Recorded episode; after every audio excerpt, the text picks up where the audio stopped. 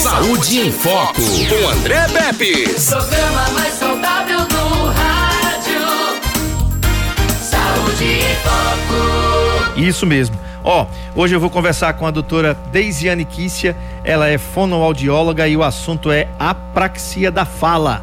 É isso mesmo, apraxia da fala, tá certo? Em crianças, então a gente vai falar sobre esse assunto aqui, você tá ligado na sua melhor frequência aqui. Saúde Agora sim, já estou aqui com a fonoaudióloga Deisiane Kícia. Deise, boa tarde. É muito bom ter você aqui, mesmo que de forma remota. Espero que isso passe logo para em breve a gente poder estar aqui falando de assuntos tão importantes como esse que você escolheu para falar. Boa tarde. Boa tarde, André. Que saudade, não é? É verdade. Bom, você escolheu um tema chamado apraxia, né, na infância. Se seu filho entende tudo que você diz, mas ainda já é, que tem a idade para falar, ele não consegue te responder. Ele tenta e você percebe o esforço dele. Só que de alguma, alguma coisa parece não funcionar bem e não obedece a esse esforço. Você já levou ao pediatra e ele não encontrou nenhum problema relacionado à musculatura ou aos reflexos. Mas então, o que seu filho tem?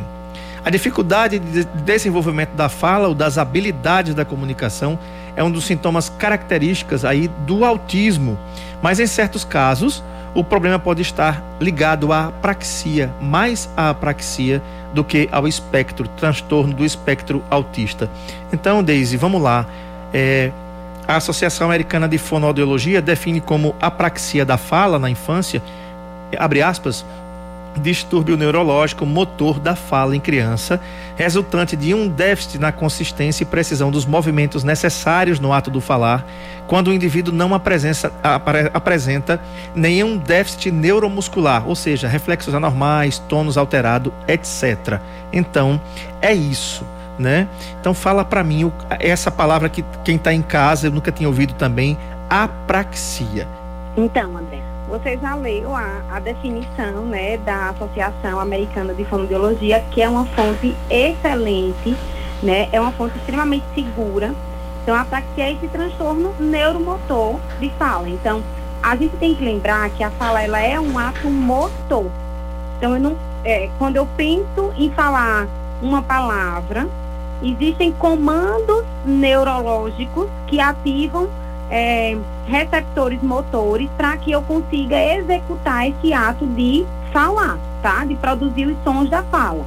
Então, a apraxia é um transtorno neuromotor.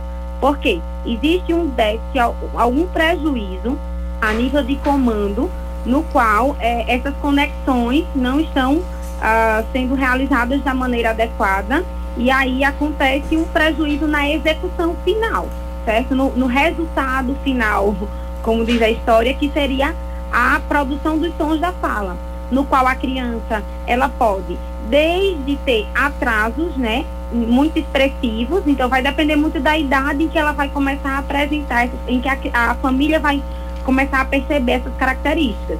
Mas inicialmente pode ser uma criança que demore muito a falar, tá? Comece com alguns sons, mas assim, demore, esteja bem atrasada com relação aos sons da fala. Pode ser também uma criança maiorzinha que já fale, mas que a, tenha um nível de inteligibilidade, ou seja, as pessoas do dia a dia dela entendam muito pouco ou quase nada, ou então só as pessoas de casa entendem e os outros não entendem, pessoas que não estão no cotidiano. Pode ser também aquela criança que troque um som, uma hora, em uma palavra ela consegue falar o P mas em outra palavra, que é também P com A, ela não consegue falar. Então, ela, ela fala pato, mas ela não fala sapato, ela não fala o pá do sapato, por exemplo. Ah, isso aí é preguiça, é, ah, é porque ela não quer falar. Então, assim, existem essa, essas inconsistências. É uma das principais características da apraxia na criança que consegue desenvolver a fala. Uhum. Então, são erros inconsistentes, trocas inconsistentes, às vezes, dentro de uma palavra, ela consegue falar o som, na, dentro de uma frase, ela não consegue falar. E outra, às vezes, a mesma palavra, em momentos diferentes, ela fala diferentes maneiras. Entende? Uhum, sim. É um, um abraço aqui para minha querida Lisiane Cavalcante, farmacêutica que está aqui. Muito a obrigado. Minha amiga do é? coração. Ela está aqui. Tem, tem breve tem, tem breve laços da Lise, né? Isso. Pois é, eu tô sabendo. Ela mandou para mim. Pois é, Lindas então. produções que Pois ela é. tá fazendo. Grande abraço, viu, Lísio? Saudade de você. Veja só, a criança que tem apraxia, é, Daisy, ela até sabe o que ela quer falar. Mas devido a- ao seu cérebro falhar ao planejar a sequência dos movimentos ou, ou gestos motores da mandíbula, né? Essa articulação que a gente tem aqui, dos lábios e da língua para produzir os sons, ela não consegue falar. Agora, eu vou falar um pouquinho daquela ansiedade, né? Por, por exemplo, quem é pai e mãe de primeira viagem, principalmente, nós somos recheados de ansiedades quando a gente tem nosso primeiro filho. Você sabe muito bem disso, né? Seu pequeno, que já não é tão pequeno assim, né? Apesar de você ser esposa de médico, ele já ter mais ou menos uma noção, porque ele já pagou pediatria lá atrás e tudo, ele já sabe um pouquinho da coisa, mas a experiência de mãe é única. Então, por mais conhecimento que eu tenha teórico da medicina, eu não vou poder ficar no lugar da mãe para saber como é a posição para amamentar, como é que faz para arrotar, como é que faz para colocar para dormir, enfim. E aí gera aquela ansiedade, quando é que ela vai andar? Quando é que ele vai andar? Todos os pais têm essas curiosidades. Tanto é que quando fica em pezinho, olha, já tá durinho, né? Já começa a pegar na mãozinha, segurar para fazer aquela caminhadazinha, né, Daisy? E tudo. E quando chega nessa fase, todo mundo fica também ansioso com outras coisas. Qual é a primeira palavra que ele vai dizer? Será que é papai? Será que é mamãe? Será que é papá? Será que é mamã, né? Então, tem essas nuances aí. Qual é o tempo ideal que a gente pode esperar os pais e mães de primeira viagem que estão ouvindo a gente agora, mulheres grávidas que estão assistindo o programa aqui, que estão ouvindo pela 91.5 nossa entrevista, existe um, um tempo ideal onde a criança ela tem que falar ou esse tempo varia, fica ali entre Não. um tempo ou outro? Então, vamos lá. É, você falou de, algum, de um dos grandes marcos do desenvolvimento, que é o caminhar, né? Uhum. Então, esse exemplo eu costumo dar constantemente para os meus pacientes que iniciam o processo de avaliação. Né? Então, assim, a gente espera, todo mundo sabe. André, com quantos anos a criança tem que andar? Eu não me lembro não. É um aninho. Um Não aninho lembro, não. Por volta de um aninho. A criança, a gente sabe que a criança com um aninho, no aniversário de um ano, se ela não tá andando, ela já já vai andar. Ela tem que estar fazendo o que você falou. Em pezinha, durinha, segurando na mão. Então é essa média, um ano e o que a literatura diz, até um ano e meio. Uhum. Passou disso, a mamãe que está com seu bebê, que não está andando ainda, ela já está descabelada. Uhum. Entendeu? Imagina. Porque é um, um grande marco motor e o seu filho ainda não alcançou. A fala também. A gente também tem que se preocupar com isso. É a mesma coisa. Porque são é, a- é, marcos de desenvolvimento. Então, na fala, o que é que é básico? Ah, existem também pré-requisitos para fala, tá? Antes da gente produzir os sons. Mas hoje a gente vai falar, aí já dá assunto para outra live. Então, vamos nos deter a fala. Com seis meses, o bebê, ele tem que estar já produ- pronunciando o que a gente chama de balbucio. São aqueles primeiros sons. Bababá, papapá, mamamá, seis meses, tá?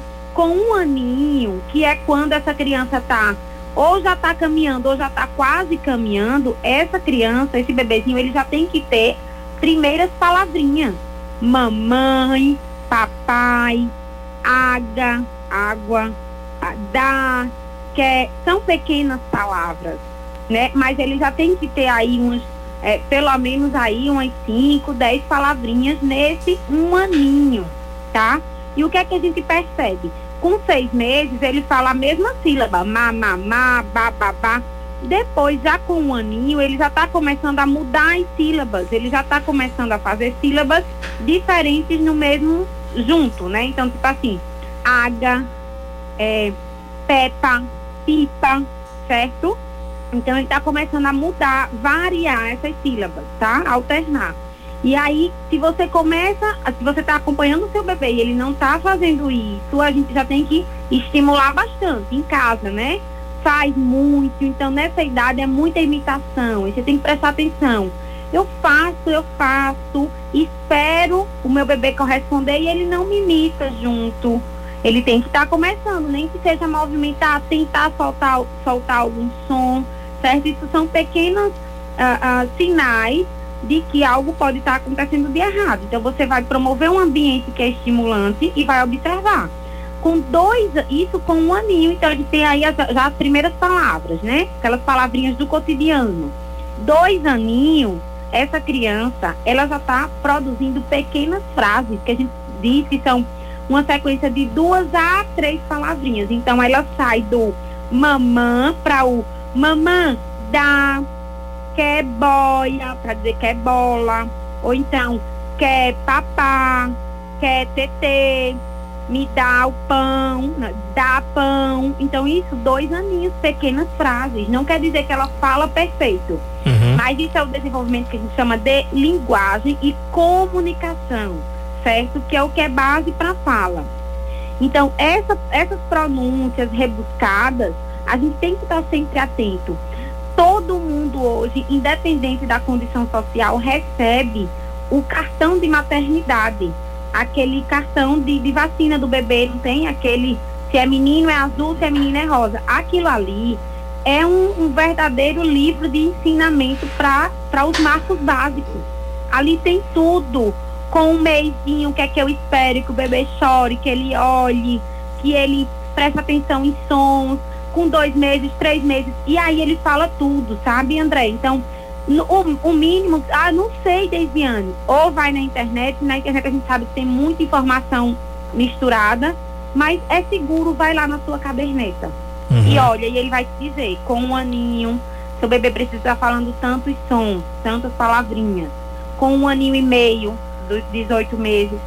Então a gente tem que começar a acompanhar isso. A criança com apraxia de fala, normalmente ela é um bebê mais silencioso é, não quer dizer que ela não interaja. Se é uma praxia pura, tá? Que não tem outras, outras questões neurológicas associadas, como você citou, o autismo, ou se não tem alguma síndrome associada, enfim, se é uma praxia pura, normalmente esse bebê ele vai ser um pouco mais silencioso, porque ele tem um, uma dificuldade de, de comando neuromotor, no qual já no início das pronúncias dos sons, ele pode já começar a ter dificuldade. Então, às vezes, ele corresponde, você fala com ele, ele olha, ele sorri, ele brinca, mas não é um bebê de soltar muitos sons, de tentar muitas palavrinhas, não é um bebê de corresponder muito àquela imitação sonora, oral, gestual, que a gente faz muito, né, com o bebezinho. Uhum. Né? A gente faz muito isso com o bebê. Então, esse bebê normalmente ele não, não consegue ter muito êxito nessas execuções, ou é um bebê mais silencioso. E aí quando ele chega nessa idade de um a dois anos, normalmente a gente já vê algum atraso de fala. Já era para estar tá falando umas palavrinhas e ele é meio preguiçoso para falar, o pessoal fala isso, né? Uhum. É preguiçoso para falar. Então tem que estar tá em alerta, porque a gente hoje fala muito em autismo, em coisas que são maiores, mas a gente tem que entender que existem dificuldades e, e, e diagnósticos que são mais específicos, né? Então, ah, por isso que a gente tem que investigar o quanto antes. Uhum. E se a sua queixa principal, se o que mais ah, te chama atenção, o que mais te incomoda é porque a sua criança está demorando para falar, então procure um fonoaudiólogo Agora, se você está vendo que ela está demorando para falar, mas não olha, não interage, não faz outras coisas de comportamento, é muito introspectiva, aí procura um, um pode procurar um fonoaudiólogo, se você também tem a queixa da fala, ou você pode procurar um neuropsicólogo, por exemplo, ou primeiro um neuropediatra, e aí isso é muito relativo. Uhum. Mas atenção para esses pequenos aspectos de fala, de atraso lá no início, né? Então acompanha com a caderneta que já vai ajudar bastante. Tem uma pergunta aqui da Jéssica Silva, ela diz assim: tenho duas sobrinhas, uma de três anos que fala tudo corretamente. E a outra tem quatro anos, fala muito errado. Muitas palavras a gente não entende o que ela fala. Isso pode ser apraxia? Aí eu vou pegar esse gancho da pergunta da Jéssica e te perguntar o seguinte, já entrando no diagnóstico, né?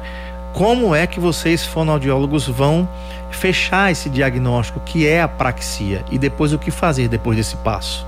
Então, a, pegando o exemplo dela, Jéssica, né? Sim. Jéssica.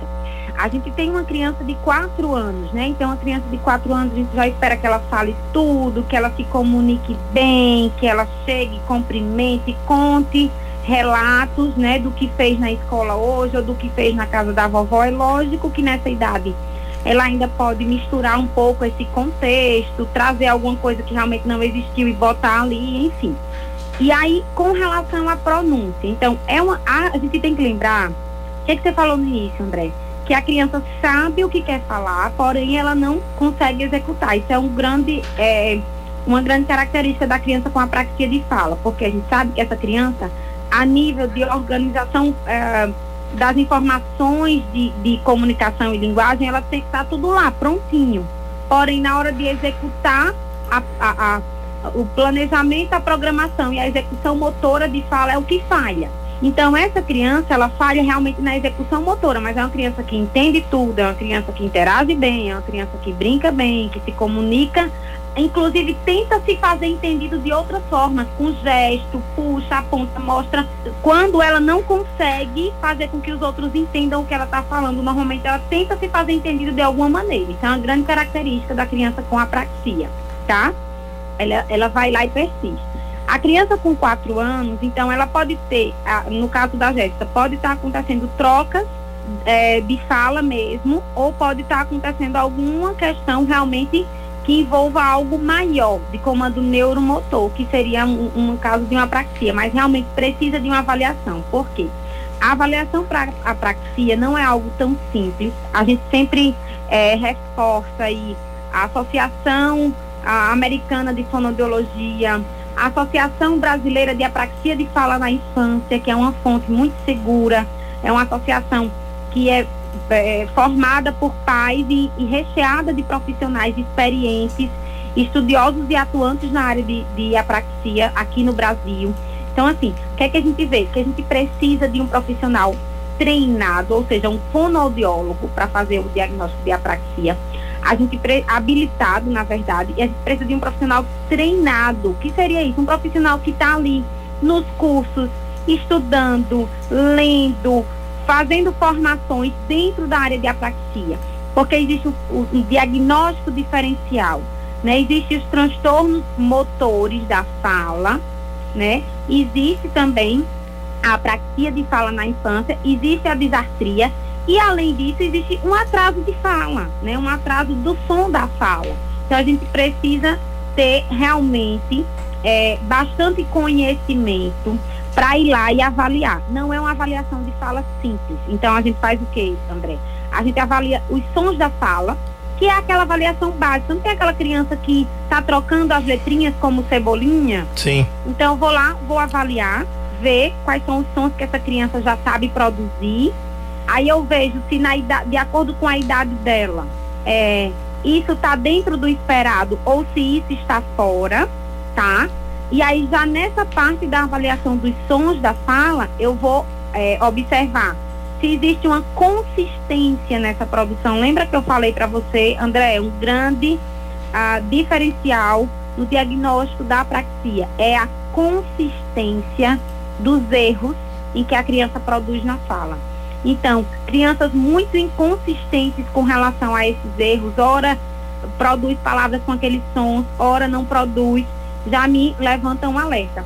Essa avaliação da consistência, eu preciso avaliá-la em níveis diferentes. O que seria isso? Eu preciso avaliá-la com sons isolados, eu preciso avaliá-la dentro de palavras, que isso aí a gente já faz ah, na, na avaliação convencional, tradicional da fala da criança, e eu preciso avaliá-la dentro de frase. Essa avaliação da consistência, por exemplo, André, é, o fonoaudiólogo treinado e experiente uh, com transtornos de sons da fala, ele vai realmente conseguir executar.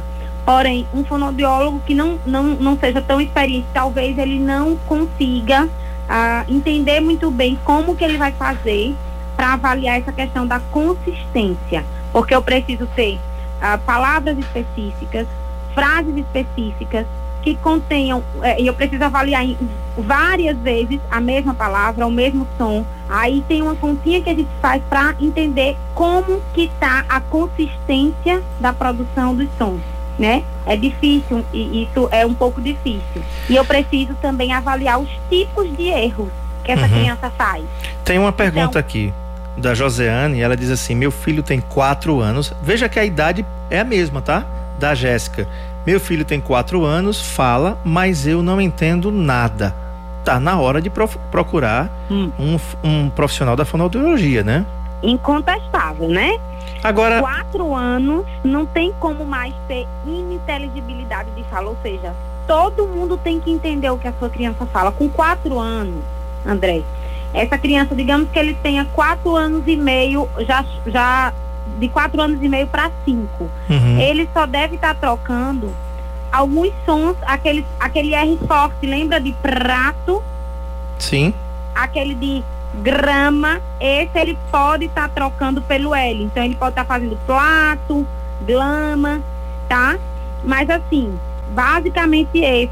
Tem alguns sons que se tiver ali ainda inconsistente, com alguma dificuldade, tipo, tipo o R de o L de flauta, pode ser que ele ainda esteja omitindo, ou aquele R fraco de porta, por exemplo, né? Uhum. Que a gente não faz porta, a gente faz porta, mas é um R bem fraquinho aí no meio.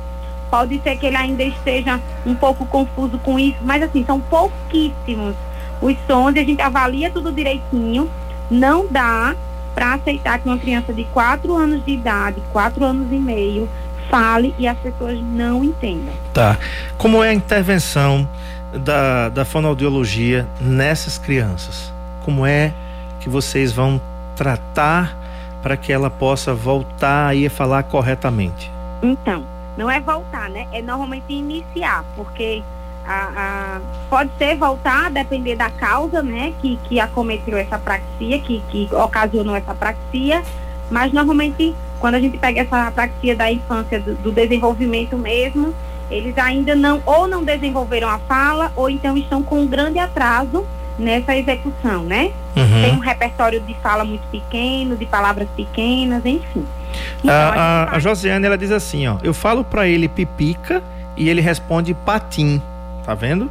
É, é, então, aí a gente tem essas discrepâncias, né? A gente tem que realmente avaliar um, um fazer um, uma avaliação mais específica, mas de fato, quando a gente tem assim uma distância muito grande de um som que eu produzi, produ, fiz uma, uma produção e a criança fez outra completamente diferente, ou até mesmo tem bem essa inconsistência também, até mesmo na hora de imitar, né? Aí a gente também tem que levantar as nossas anteninhas. Uhum. Ah, só falando sobre a terapia que você perguntou, André. Sim. Então a terapia, ela exige também do, do terapeuta, do fonoaudiólogo, que é o, o profissional responsável e habilitado para tratar a praxia de fala, avaliar, diagnosticar e tratar, é, um, é o fonoaudiólogo. Então, ele também precisa de treinamentos específicos, né?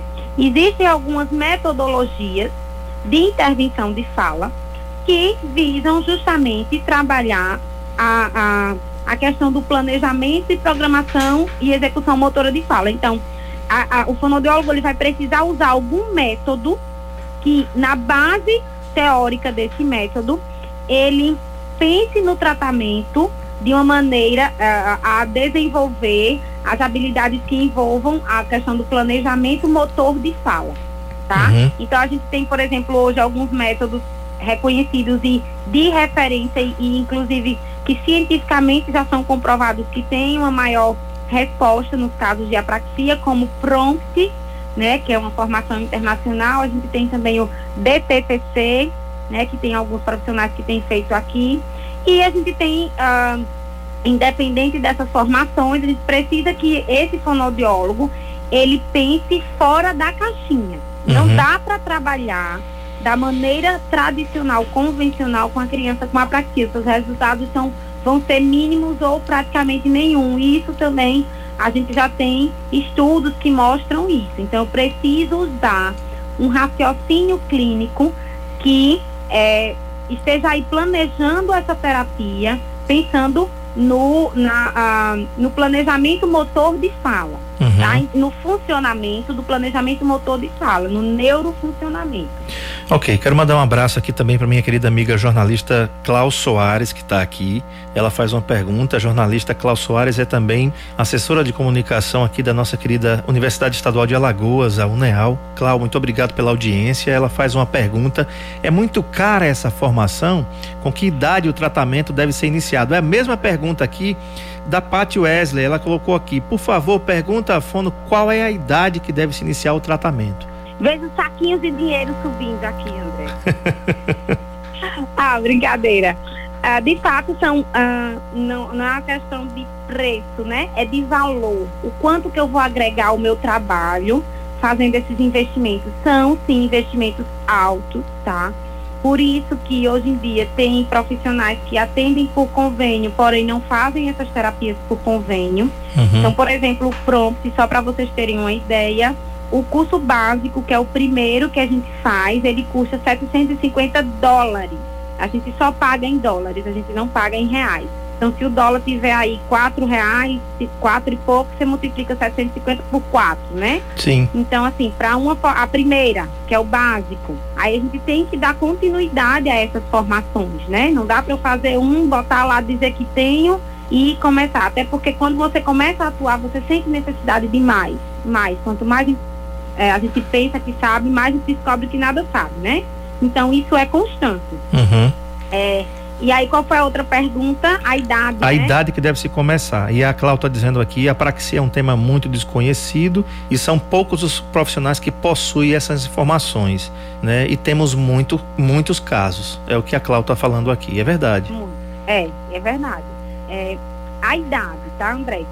Hoje existe uma, uma convenção que a gente fala sobre o diagnóstico, que essa criança com apraxia, a gente precisa de alguns pré-requisitos para eu fechar um diagnóstico de maneira segura, né, para dizer que uma criança tem apraxia de fala. Então, hoje sabe que com um ano e meio, por exemplo, dois anos, é o profissional que trabalha com apraxia, que tem muitos pacientes e que tem, é, é, enfim, tem estudado sobre isso, você sabe que é muito difícil você conseguir fechar com clareza o diagnóstico de uma criança com dois anos, porque normalmente a criança que tem apraxia ou que está sob suspeita de apraxia com dois anos de idade, ou ela não fala nada ou ela fala muito pouco, uhum. tá? Então, assim, é difícil fechar, porque eu preciso, lembra que eu falei para você avaliar a questão da, da consistência dessas pronúncias, eu preciso avaliar quais os tipos de erros fonológicos que essa criança faz. Então, se eu não tenho um arsenal de fala mínimo que me traga uma margem de segurança para avaliar isso, eu não tenho como fechar esse diagnóstico. Então, convencionou-se atualmente que o diagnóstico de apraxia de fala a gente fecha ah, a partir dos três anos de idade, pelo que tem se a, a literatura tem mostrado para a gente que de fato, pelas características do quadro, é a idade em que a gente consegue começar a fechar esses diagnósticos de forma segura, tá? Tá. A, a Clau, ela pergunta aqui, ó. A Clau pergunta aqui. Só para iniciar a intervenção, essa é uma pergunta muito comum. Tá. Para iniciar a intervenção, André, o quanto antes. É o quanto antes. Então, assim, se eu percebi que a criança está tendo algum atraso, está demorando para falar, e eu pensei em apraxia, eu procuro um fonoaudiólogo e começa a intervenção. O que pode acontecer é que pode ser que a gente não feche o diagnóstico imediatamente, mas que a gente faça a terapia diagnóstica, que é acompanhar esse paciente, fazer intervenção e o fonoaudiólogo Uh, ele treinado e, e que está sob suspeita do, do, de apraxia, ele já vai trabalhar essa criança como se ela fosse um caso de apraxia. Porque lembra que eu preciso de uma metodologia que trabalhe ah, pensando na questão do planejamento, programação e execução motora de fala. Então, uhum. eu tenho que já dar meios para essa criança desenvolver essas habilidades, mesmo sem ter certeza se é ou não apraxia. Tá. A Cláudia diz assim, mas só a suspeita não precisa do, tra do tratamento? A suspeita é que precisa do tratamento é exatamente isso que eu expliquei agora. Tá, ok. Então, a gente vai suspeitar que preciso? Eu preciso delinear o tratamento dessa criança, entendendo como se fosse um caso de apraxia. E eu vou a, a avaliação criteriosa e bem feita, André, ela vai me trazer a ela vai me trazer todos os dados que eu preciso para entender dentro desse caminho de desenvolvimento neuromotor a nível de fala, o que é que, o que, é que desviou aí? Então vamos voltar no eixo de novo e vamos usar metodologias que já estejam trabalhando essa criança como se ela tivesse, de certeza, tendo um transtorno motor de fala, entendeu? Tendo uma dificuldade que a, a, envolva essa questão de comando neuromotor. Uhum. A, a, Vilma Souza, ela diz assim, boa tarde, meu filho tem 15 anos e muitas palavras a gente não entende. E aos seis anos, ele fez fono por causa da troca de letras. Será que é apraxia? Mas eu não entendi. É, ele ainda, cadê essa pergunta? Ela, di, ela disse que o filho tem. É, meu filho tem 15 anos e muitas palavras a gente não entende. E aos seis anos, ele fez fono por conta da troca de letras. Será que é apraxia? Precisa pode voltar, né? Apraxia, pode ser. Interessante o que ela falou, André. A gente, quando tem um atraso, é diferente de um transtorno, certo? Uhum. O atraso, ele é superável, tá? É, e o transtorno, ele não vai passar. Ele não vai passar. Você vai trabalhar o transtorno, tá? Para que você consiga ter um nível de função né, social e comunicativa adequado, ok? Uhum. Mas o, ele não vai passar sozinho. Então, assim, ah, se ficou algum resquício, se naquele momento ela, o profissional não conseguiu chegar até onde ele queria, ou ele chegou no limite dele, mas hoje você sente necessidade e acredita que a criança pode mais, procura um profissional. Uhum. Procura um outro profissional ou procura o mesmo profissional e pede ajuda. Mas assim, pode ser um caso de apraxia, pode ser um caso de algum outro transtorno motor, né, de fala, e que realmente ele só vai conseguir avançar mais com uma intervenção direcionada, especializada para uh, ah, os aspectos que ele esteja apresentando ainda alterados. Muito bem. Olha só, você que é pai, que é mãe, que está ouvindo essa entrevista, que tem esses casos em casa, perceba que não é somente com crianças de pequenas, vamos dizer assim, né? Nós vimos aqui crianças de quatro anos, que foi uh, dois casos aqui. Uma criança que também manifesta, um adolescente já de 15 anos, que manifesta ainda, né? Ela diz assim: ele teve atraso na fala, falou com mais de três anos Olha aí o que a mãe está falando aqui. Ele já tem 15 hoje, né? Então procura um profissional de fonoaudiologia, porque isso pode ser um, uma coisa temporária, como bem a Desiane falou aqui, como também pode ser uma coisa que precisa de uma intervenção maior, que possa levar uh, a um problema maior e vai demandar mais tempo para tratar. Daisy, a apraxia, entre aspas, tem cura é cura que se chama ou é tratamento e depois a, a, o paciente vai ficar tranquilo sem, sem mais essa troca de palavras ou sem, sem mais conseguir exprimir o que ela quer, quer dizer realmente?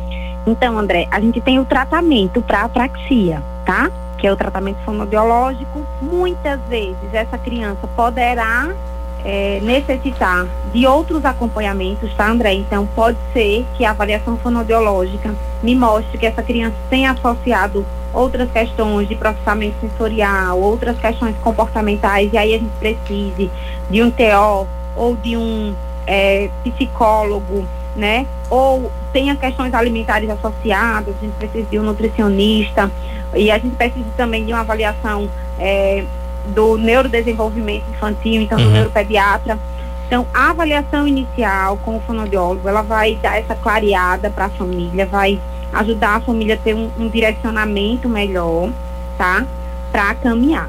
Ah, se essa criança vai falar, se essa criança vai se comunicar, isso aí a gente realmente não tem como dizer. Isso Hoje, é o tempo. A gente sabe que existem níveis de comprometimento dessa apraxia. Sim. Então tem uma apraxia leve, moderada e severa, tá?